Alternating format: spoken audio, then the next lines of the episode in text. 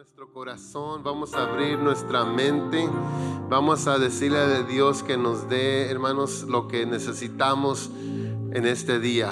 Amén.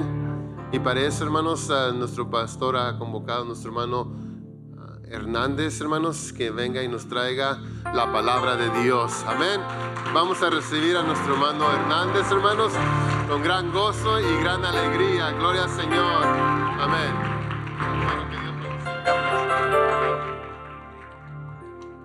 Gloria a Dios. Paz de Cristo, hermanos. Este es un precioso día para adorar a Dios. Usted sabe que cuando va usted a la Embajada de México, ¿qué está pisando usted? Un pedacito de México. Todos los que somos mexicanos, cuando vamos a la Embajada de México, ¿qué hermanos? Estamos arreglando situaciones mexicanas. Cuando usted va a alguna embajada de, de, de Guatemala, ¿Qué está pisando? Un lugar de Guatemala. Ese pedacito representa, hermanos, un lugar de Guatemala donde usted puede estar allí. Hermano, Contima, nosotros estamos pisando terreno celestial. Estamos pisando, hermanos, lugar celestial. Ah, muchos no lo creen. Muchos no lo creen y piensan. Estamos, hermano, en lugar celestial. Esta es la casa de Dios. Aquí habita Dios. Y no porque, porque, porque sean los cuatro templos. Esta iglesia, ¿para qué se hizo? Con un propósito y un fin. De venir y adorar al Señor Jesucristo. Y estamos en sus terrenos. Este es el área. Él ya sabía, ya tenía preparado todo, hermanos, para nosotros. Así es que antes de que usted viniera y si iba a venir o no iba a venir, Dios ya sabía, ya le estaba poniendo en su corazón que Dios tenía una cita con usted en este lugar. Gloria a Dios. Así es que vamos hermanos a, a, proseguir. Yo quiero darle la bienvenida de parte de nuestro pastor, Víctor Oprado y nuestra primera dama. Sea bienvenido usted. Usted no hay otro lugar mejor que este. Aunque usted diga, puede estar en Hawái, puede estar en las mejores islas mejores playas, pero no hay mejor lugar como este. Porque aquí envía el Señor bendición y vida eterna. Oremos para que el Señor nos ayude. Señor, en esta hora, Padre, vengo delante de tu presencia. Señor, dame la gracia que necesito. Padre, en el nombre de Jesús. Estamos pidiendo, Señor Jesús, tu gracia y tu unción. Y también, Señor, pido por nuestro pastor, donde quiera que esté allí en Texas, Señor, que él está trabajando también para tu obra, Señor. Lo bendecimos en el nombre de Jesucristo. Yo pido, Señor, tu unción en este lugar. Yo reprendo todo espíritu, Señor Jesús, que perturba. Ahora, en el nombre de Jesucristo, sea reprendido y lanzado fuera ahora. Manda un espíritu de quietud. Señor, derrama sabiduría, revelación en el conocimiento tuyo. Todo lo que nos quiera perturbar, Señor, échalo fuera. Señor, estamos en tu lugar, en el nombre precioso de Jesucristo, que es tu casa. Gracias, Dios. ¿Puede tomar su asiento dando gloria a Dios? Alabamos el nombre del Señor. Deme unos cuantos minutos para expresar y transmitir lo que Dios ha puesto en mi corazón. Y yo creo que Dios le va a hablar a alguien. No hay duda. Yo lo creo porque Dios así trabaja. Pero es necesario que usted también preste atención. Muchas de las veces nosotros batallamos, ¿verdad? ¿Cuántos tenemos celulares? Casi la mayoría, ¿verdad? ¿Y a poco usted no batalla en veces cuando usted quiere comunicarse, quiere mandar un texto, quiere mandar algo y la señal no le permite? Y luego agarra el teléfono y se va para un lado y y busca, da, y luego se va para otro y pues como que aquí no agarra y luego mira las barritas que tiene. Ay, ah, pues aquí está mejor. Aquí sí, aquí de aquí. Esto es lo mismo, hermanos. Dios quiere que estemos sintonizados en la señal para poder captar, hermano, lo que el Señor tiene para nosotros. Y yo pido a Dios que en unos cuantos minutos Dios nos dé la gracia, hermanos, porque yo sí creo que Dios tiene un mensaje para nosotros. Con esta lección, con esta ah, ah, predicación terminamos el libro de Gálatas que el pastor ha venido enseñando ya por algún tiempo. Entonces, vamos a ver, hermanos, Gálatas capítulo 4, versículo 21 en adelante. Quiero hablar de dos, dos aspectos bien importantes. Este era un problema, hermanos, con el libro de los con las personas de los Gálatas. Ya oyeron la semana pasada que el, ah, los Gálatas era una, era una, era como un condado donde había varias ciudades. A los Gálatas, hermanos, se les había predicado la gracia, se les había predicado la salvación. Pablo en el primer viaje fue y evangelizó y levantó iglesias. Pero después de cinco años, el apóstol se tardó y volvió otra vez a visitar a, la ciudad de Galacia y todos sus alrededores y se dio cuenta que los Gálatas hermanos habían perdido el rumbo. Habían perdido, hermanos, la esencia de, lo que era la libertad y la salvación. Llegamos al capítulo 21, donde eh, Pablo enérgicamente tuvo que hablarles a los Gálatas y decirles, Gálatas. Dios nos ha llamado a libertad. Vamos a mirar ahí al ingeniero técnico. Dice en el versículo 21, decirme los que, lo que, los que queréis estar bajo la ley. Luego les dice, les hace una pregunta, ¿no habéis leído la ley? Los Gálatas eran gentiles, personas como usted y como yo que no teníamos nada que hacer con los pactos de Dios. Pero Dios en su misericordia, hermanos, usó al apóstol Pablo para que se predicara el Evangelio. Entonces miró que, eh, que los Gálatas estaban siendo otra vez ah, seducidos por un grupo de judíos que practicaban, hermano, la ley y el judaísmo. Entonces ellos dijeron, vamos a ir a la iglesia de Galacia y les vamos a decir que tienen que guardar la ley. Que tienen que guardar la ley. Entonces Pablo tuvo que decirle a los Galatas, ¿no habéis leído? ¿No habéis leído la ley? Versículo 20, el que sigue. Porque está escrito que Abraham tuvo dos hijos, uno de la esclava y el otro de la libre. Y de allí vamos a hablar. La esclava y la libre. Fíjese lo que dice, la esclava y la libre. El, que sigue, versículo que sigue. Pero el de la esclava nació según la carne, mas el de la libre por la promesa. ¿Quién sigue? Lo cual es una alegoría o es un ejemplo, pues estas mujeres son los dos pactos. El uno proviene del monte Sinaí, el cual da hijos para esclavitud. Este es Agar, porque Agar es del monte Sinaí, está en Arabia y corresponde a la Jerusalén actual en la cual estamos viviendo, pues está junto a sus hijos, dice, y, es, y están en esclavitud. Mas Jerusalén de arriba, la cual es la madre de todos nosotros, es libre. Porque está escrito, regocíjate. Al otro versículo, por favor. 28. Así que, hermanos, nosotros como Isaac, ¿somos hijos de qué? Diga conmigo, ¿somos hijos de qué? De la promesa. Pero como entonces, el que había nacido según la carne, o sea, Ismael, perseguía al que había nacido según el espíritu, es así también ahora. Mas, ¿qué dice la escritura? echa fuera la esclava y sus hijos y, su hijo, porque no heredará el hijo de la esclava con el hijo de la libre. De manera, hermanos, que no somos hijos de la esclava, sino que hijos de la libre. Hasta ahí termina.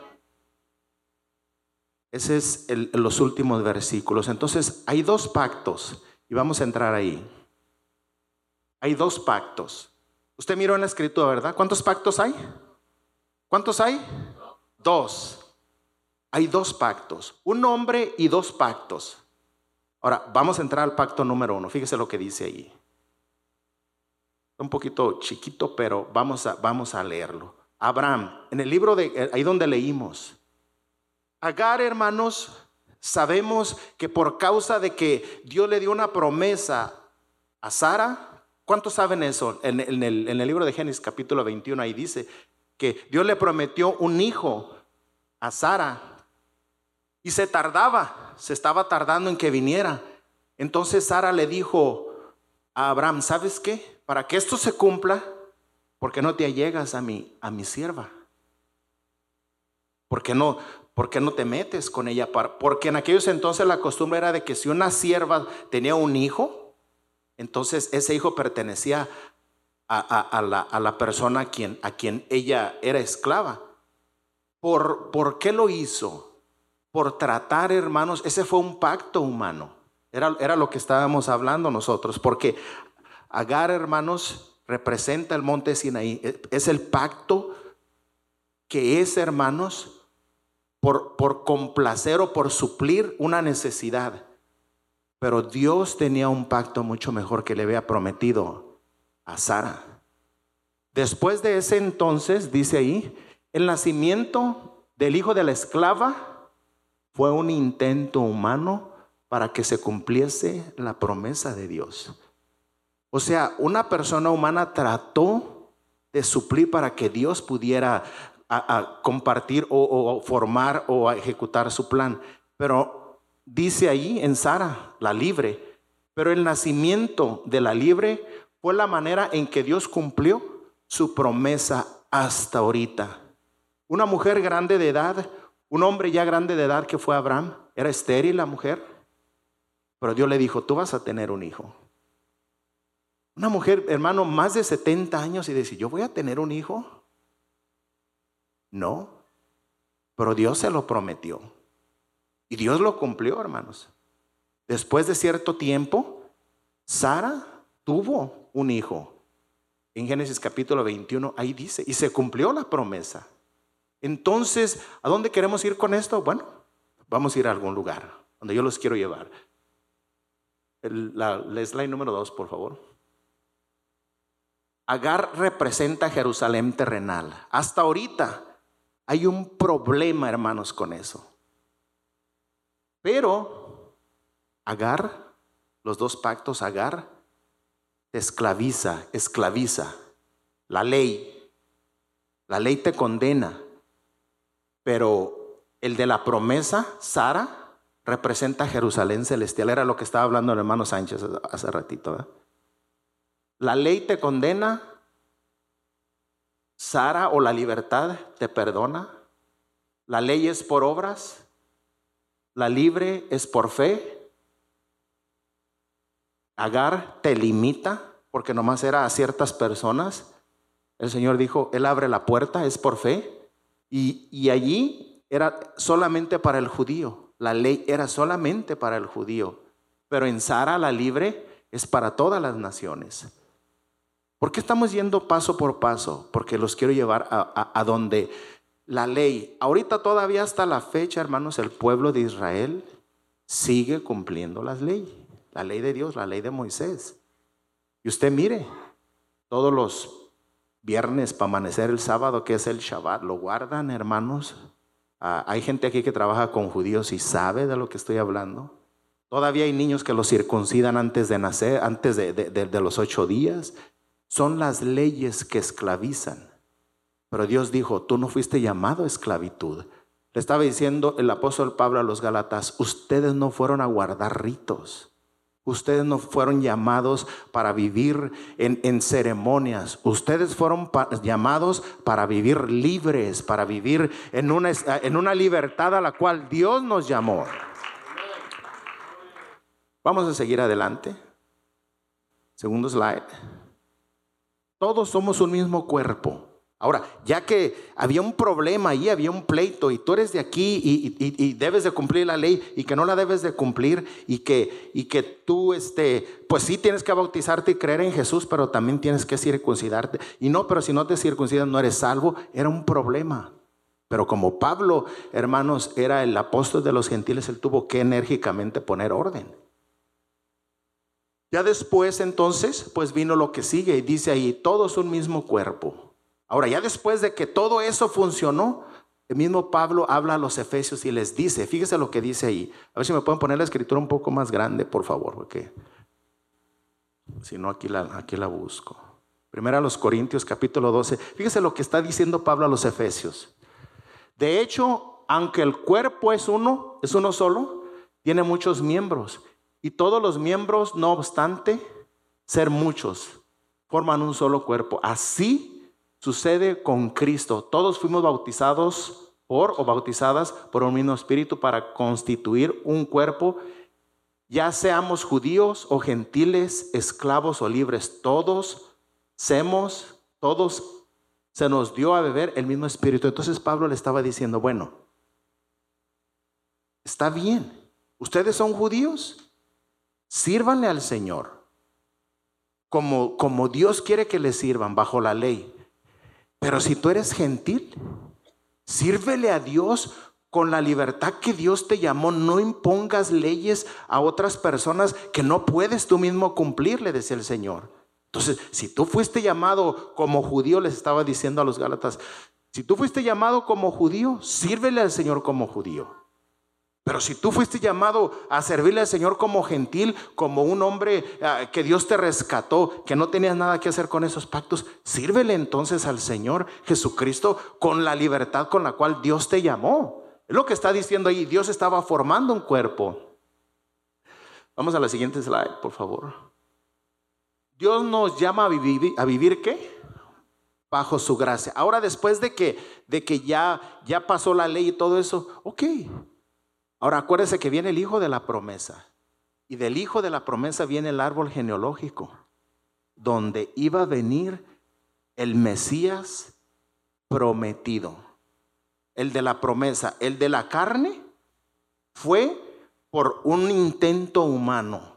Pero Dios le prometió a Sara que iba a tener un hijo y lo prometió. De allí vino Isaac, de ahí vino Jacob y de ahí viene toda la descendencia hasta el rey David y del rey David iba a venir el Salvador del mundo. Paz de Cristo. Gracias por su atención. Entonces, a hoy de que, de que ya estamos la ley y luego el primer pacto y el segundo pacto, ahora entramos a la gracia. ¿Qué es la gracia? ¿Qué es la gracia? Dice aquí, Dios nos llama a vivir bajo su gracia. La gracia no es por hombres, sino es un regalo de Dios. Acuérdese que usted y yo, aquí no hay ningún judío, ¿verdad? ¿O sí? ¿No? ¿No habemos judíos? Bueno, aquí habemos puros gentiles, puros gentes que no teníamos nada que hacer con los pactos de Dios, hermano. Nada que ver. Yo vengo de, unas raíces, hermano, donde no se conocía al Señor. Yo ni siquiera nací en esto. Pero gracias a Dios, que Dios en su misericordia y por su gracia, hermano, nos dio entendimiento a usted y a mí para conocer a Jesucristo, el Dios verdadero. Entonces, hermano, la gracia es un regalo de Dios. Es un regalo de Dios. Yo no lo merecía. Usted no lo merecía. Usted no lo merecía. Nadie de aquí merecíamos ese regalo. Número uno, porque éramos blasfemos. Número dos, porque éramos hermanos, adorábamos lo que no era Dios. Hermano, hacíamos tantas cosas, pero Dios que es rico en su amor y por su grande amor que nos tuvo, nos miró y dijo, yo voy a tener misericordia de él, de ella, de ella, de él, de ellos, de ellos, de ellos. Yo voy a tener misericordia de ellos. Y Dios nos da un regalo. Esa es la gracia, un regalo que yo no merecía.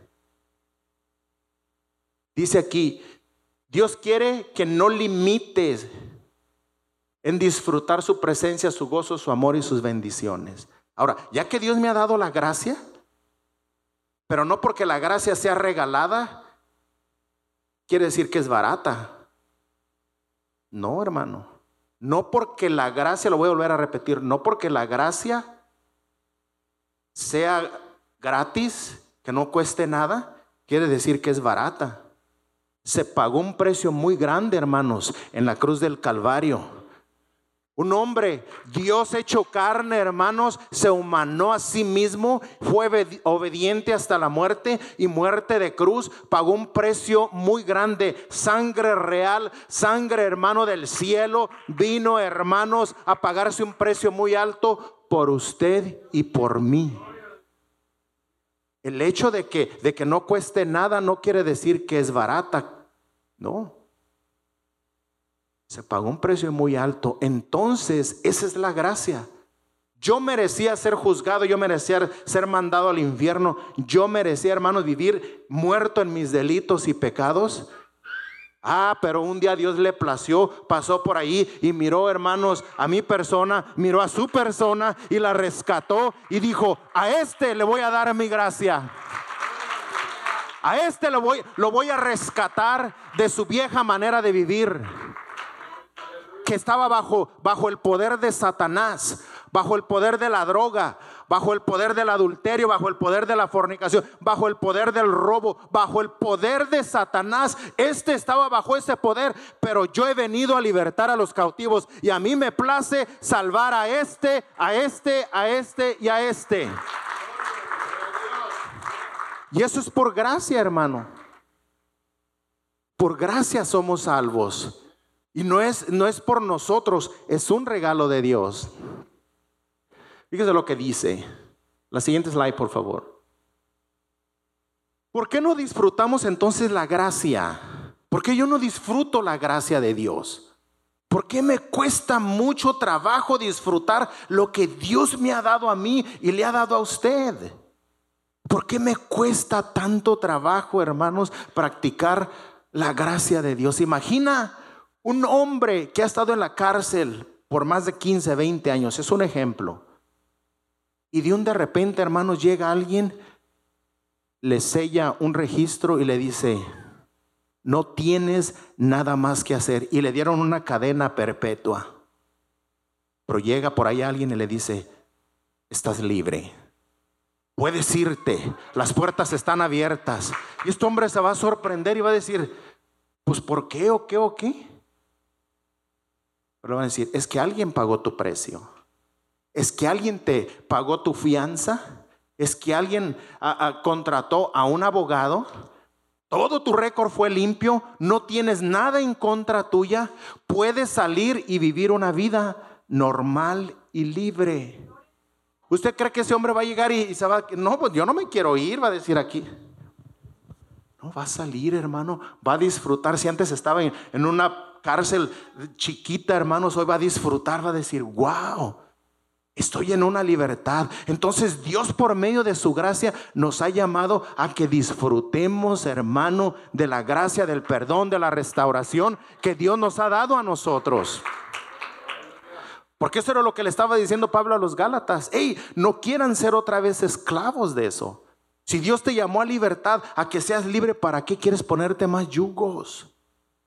¿Para qué quieres vivir en, yugo? ¿Para qué quieres vivir en esclavitud si Dios ya te hizo libre? Porque si el Hijo os libertare, seréis verdaderamente libres.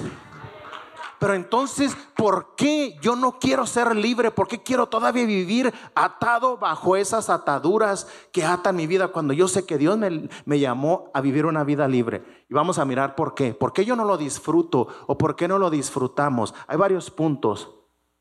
¿Por qué vivir esclavizado al pasado?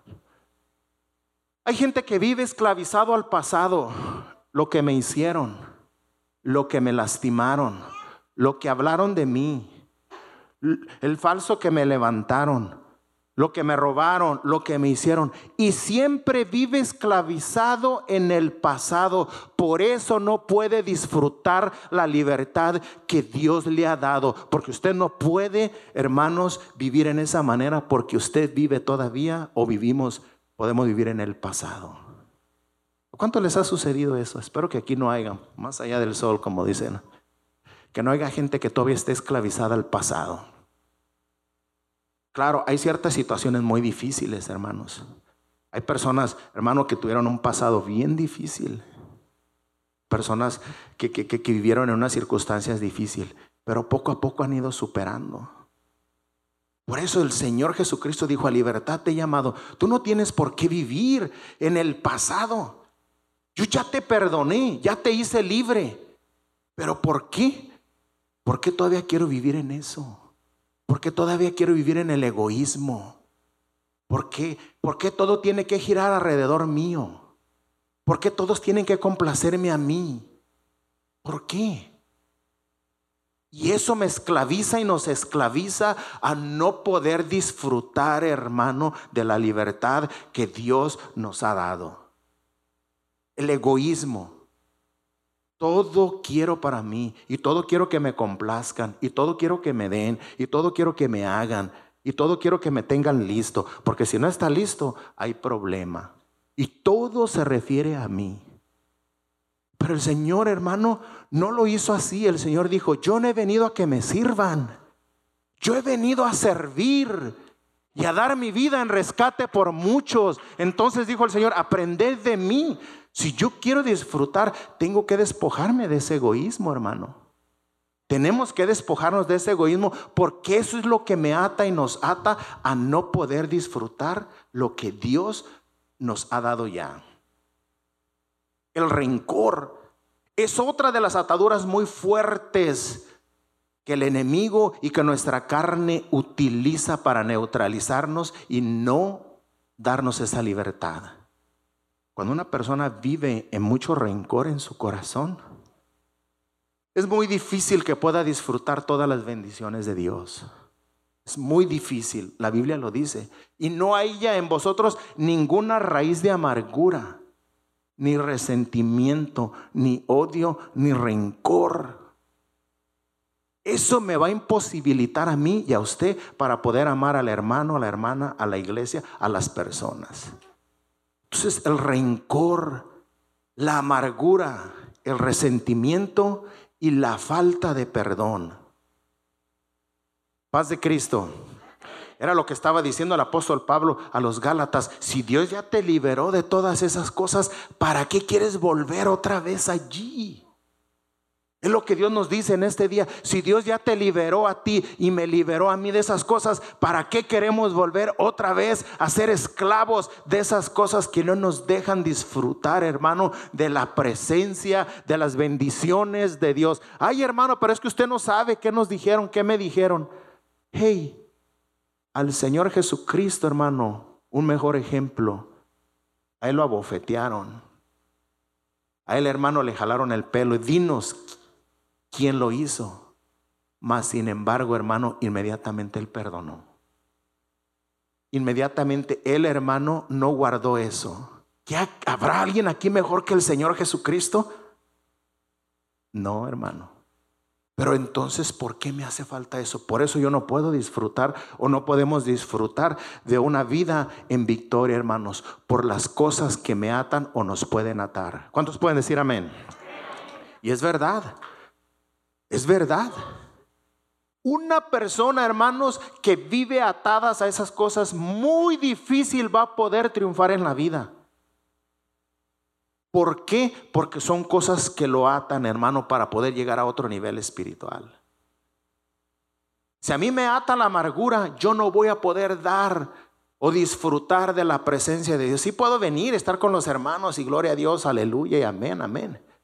Pero cuando yo me voy, cuando usted se va, cuando usted está solo, cuando usted está sola, esa tristeza, esa cosa que, invade el corazón, hermano, no es uno feliz no puede uno disfrutar.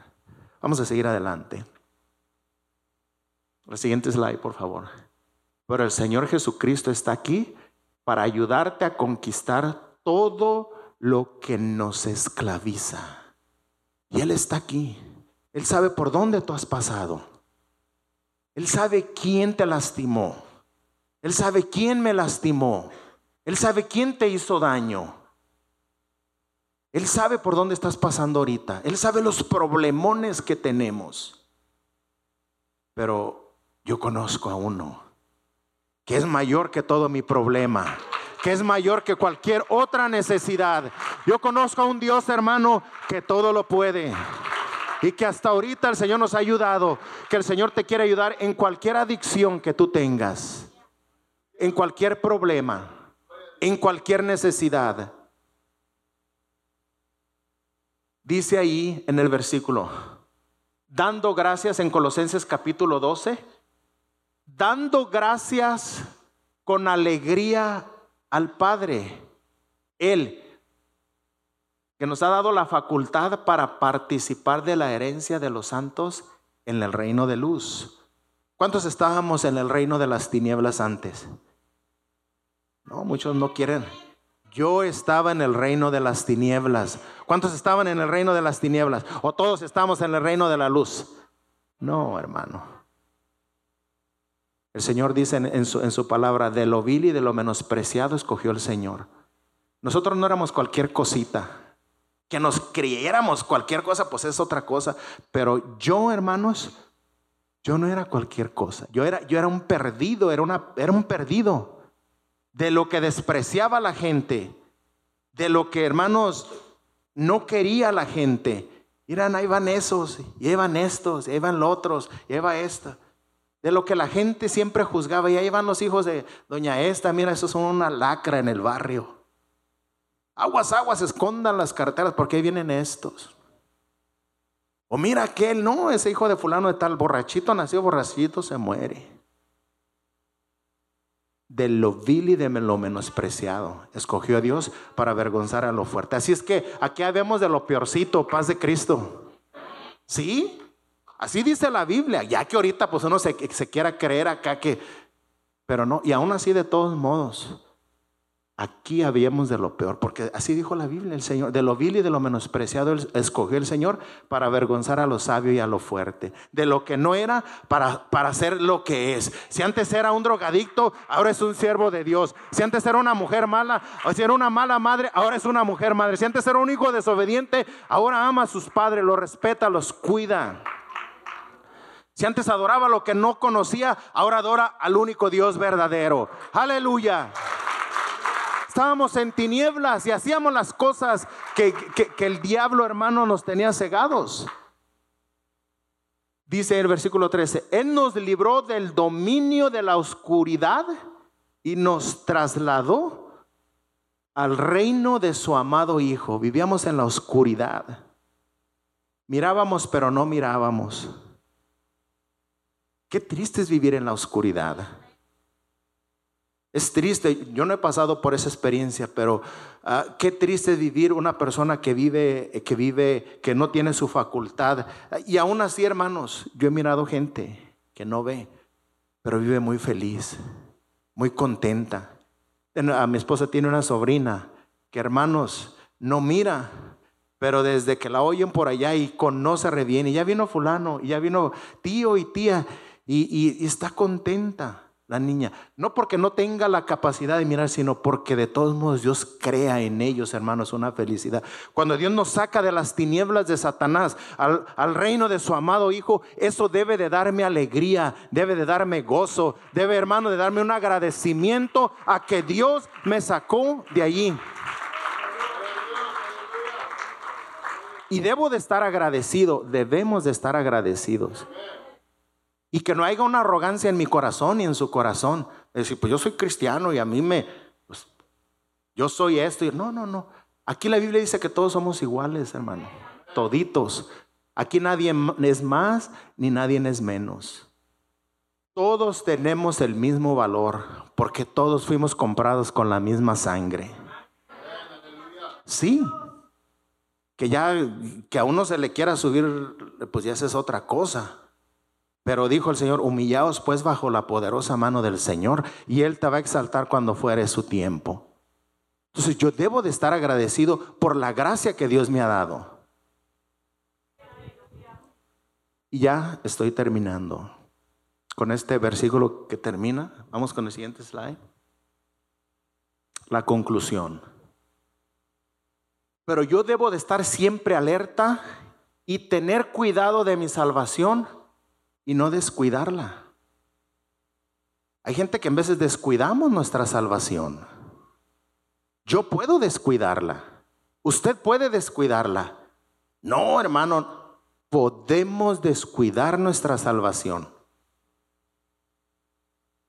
Podemos descuidarla, hermanos. El trabajo, puedo descuidar mi salvación por el trabajo. Puedo descuidar mi relación con Dios, hermano. Puedo descuidar mi salvación. Si no, Hebreos capítulo 1, versículo 3 nos dice, ¿por qué es necesario? Fíjese, el apóstol Pablo, mismo apóstol Pablo estaba mirando también eso en los hebreos. Pero es necesario que prestemos más atención a qué? A lo que hemos oído a lo que hemos oído. Fíjese, es necesario, es una necesidad. Es una necesidad.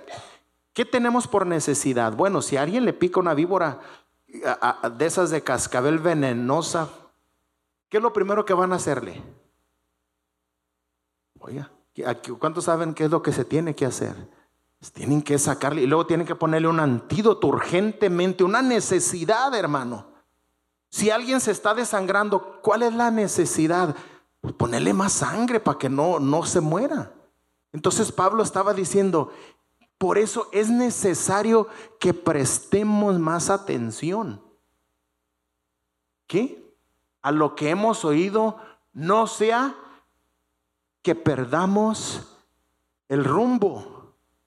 Yo puedo perderme, hermano. Si no presto atención, yo puedo ganar por otro rumbo.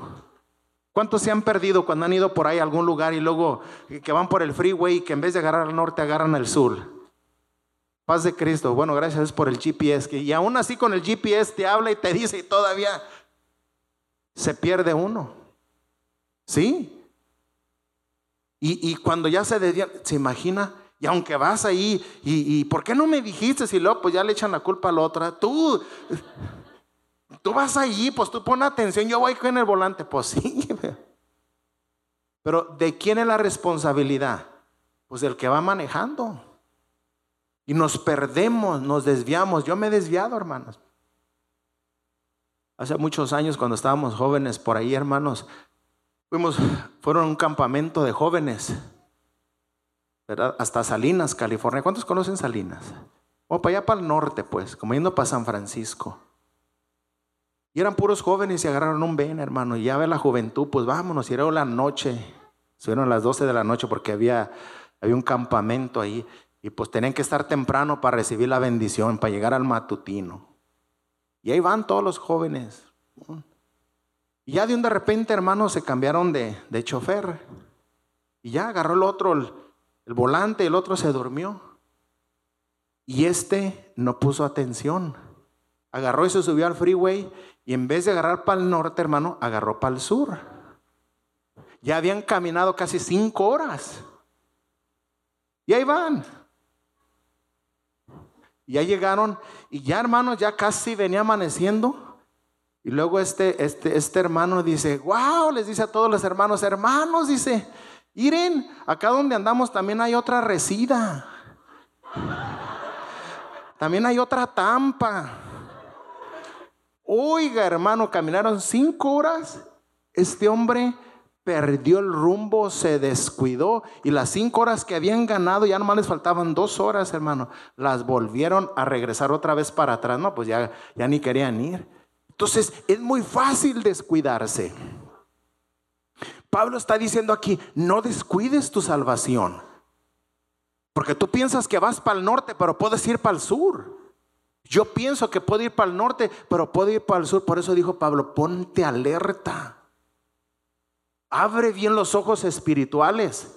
Por eso es, una necesidad que prestemos, no es que pongamos atención. Aquí se va otro grado más para arriba. Más, que prestemos más atención. Dice ahí,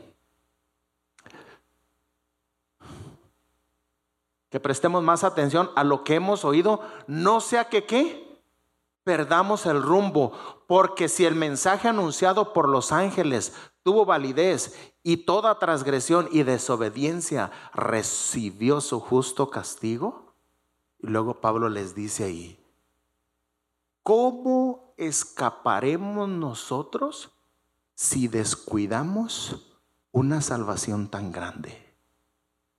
¿Cómo vas a escapar tú y cómo yo voy a escapar si descuido la salvación que Dios a mí me ha dado? Entonces quiere decir que sí se puede descuidar o no la salvación.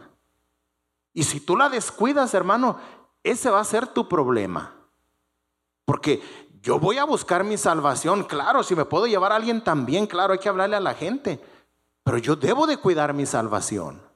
Usted debe de cuidar su salvación, porque a usted Dios lo perdonó, a usted Dios lo rescató, a usted le dio le dio sabiduría, hermanos, y muchas veces en toda la familia, en veces uno o dos son salvos, y pero los demás te quieren jalar hacer las cosas que no son de Dios, pero tú y yo tenemos que cuidar nuestra salvación.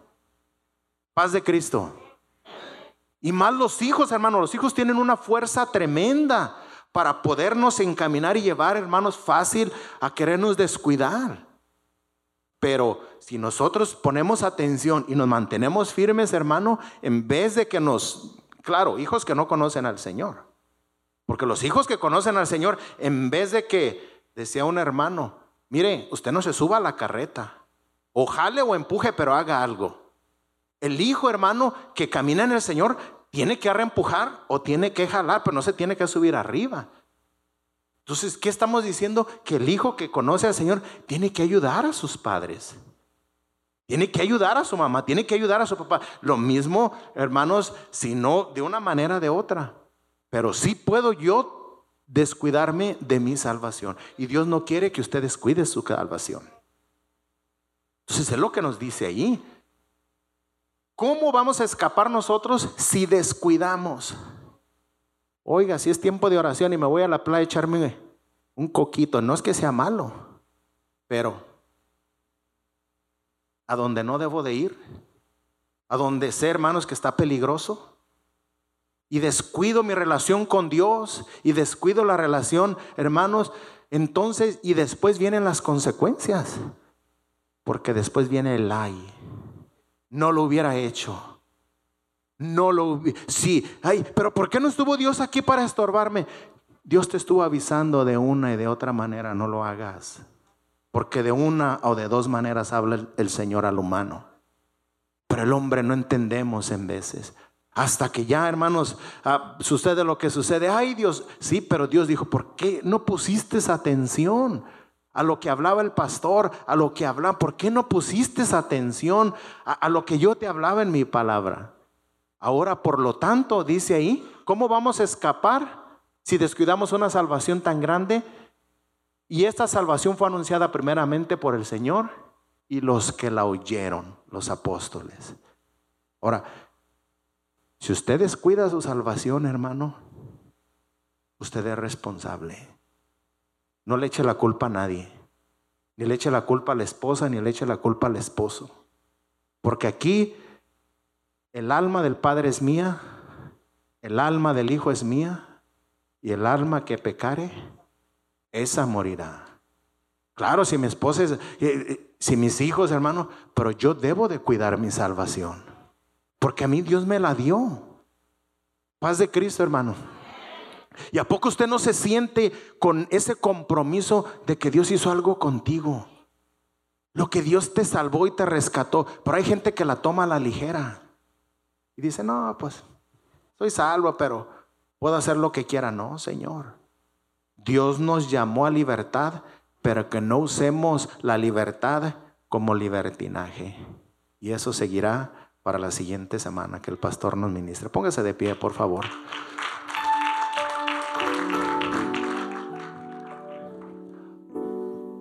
Ahora, yo quiero hablarle a aquellas personas que por alguna razón no has estado disfrutando de lo que Dios tiene para ti.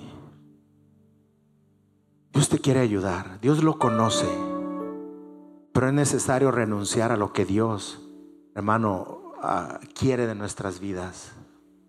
Pablo le dijo a los Gálatas, no vuelvan otra vez a ser esclavos. Dios ya te llamó a libertad. ¿Para qué quieres vivir con yugos que te van a detener para, para no poder avanzar en lo espiritual? La salvación, hermanos, es muy importante. Y Dios quiere, dijo el Señor, porque Dios quiere que todo hombre venga al conocimiento del Señor. Toda mujer, que Dios quiere, hermanos, que porque de tal manera amó Dios al mundo que ha dado a su Hijo unigénito para que todo aquel que en Él cree no se pierda, mas tenga vida eterna. Pero yo te quiero hablar a ti.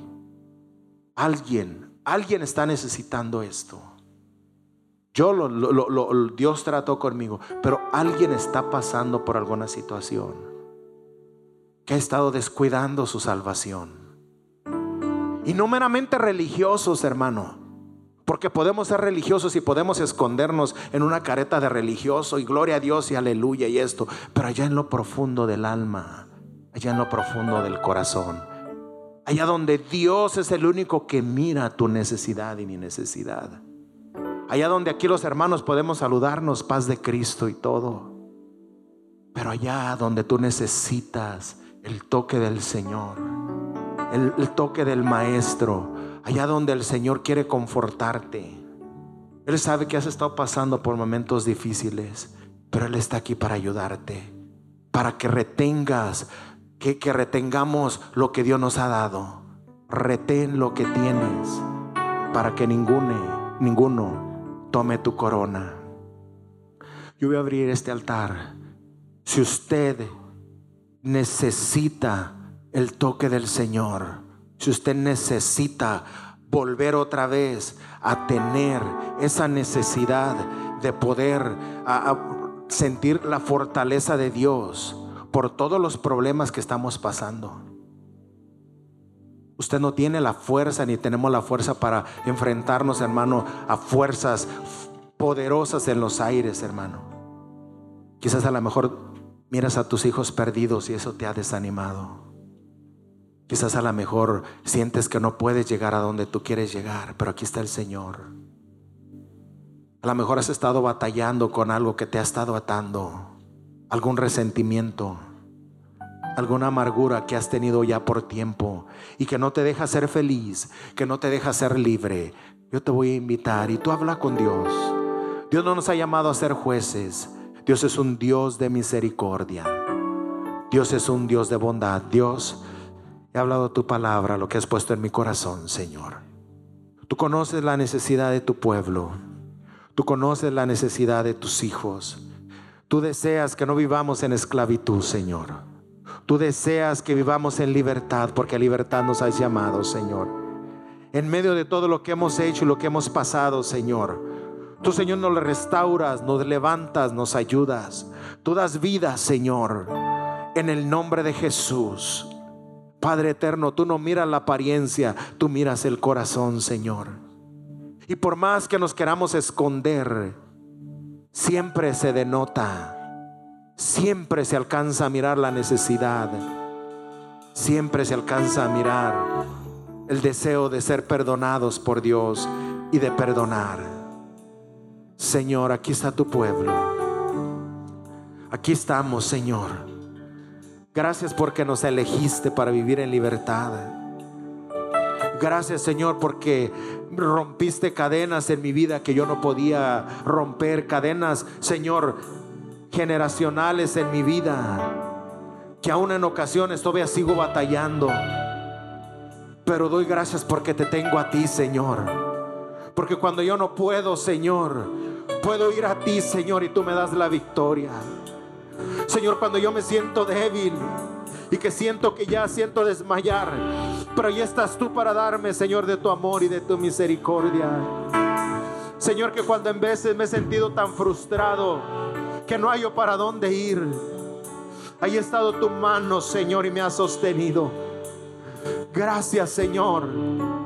Gracias, Señor, por tu misericordia y por tu gracia. Gracias, Señor.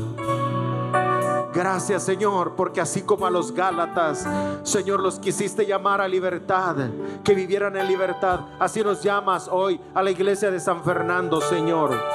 A vivir en libertad, a saborear, Señor, a disfrutar tus bendiciones. Gracias, Señor. Gracias. Sí, Señor, empieza a obrar. Abra su corazón. Aquí está el Señor. Aquí está Dios. No se resista al Señor. Deje que Dios lo ayude. Deja que Dios te ayude. Ya no puedes con esa carga. Ya no podemos, ya no podemos, pero Él sí puede. Aquí está Él para ayudarte. Sí, Señor.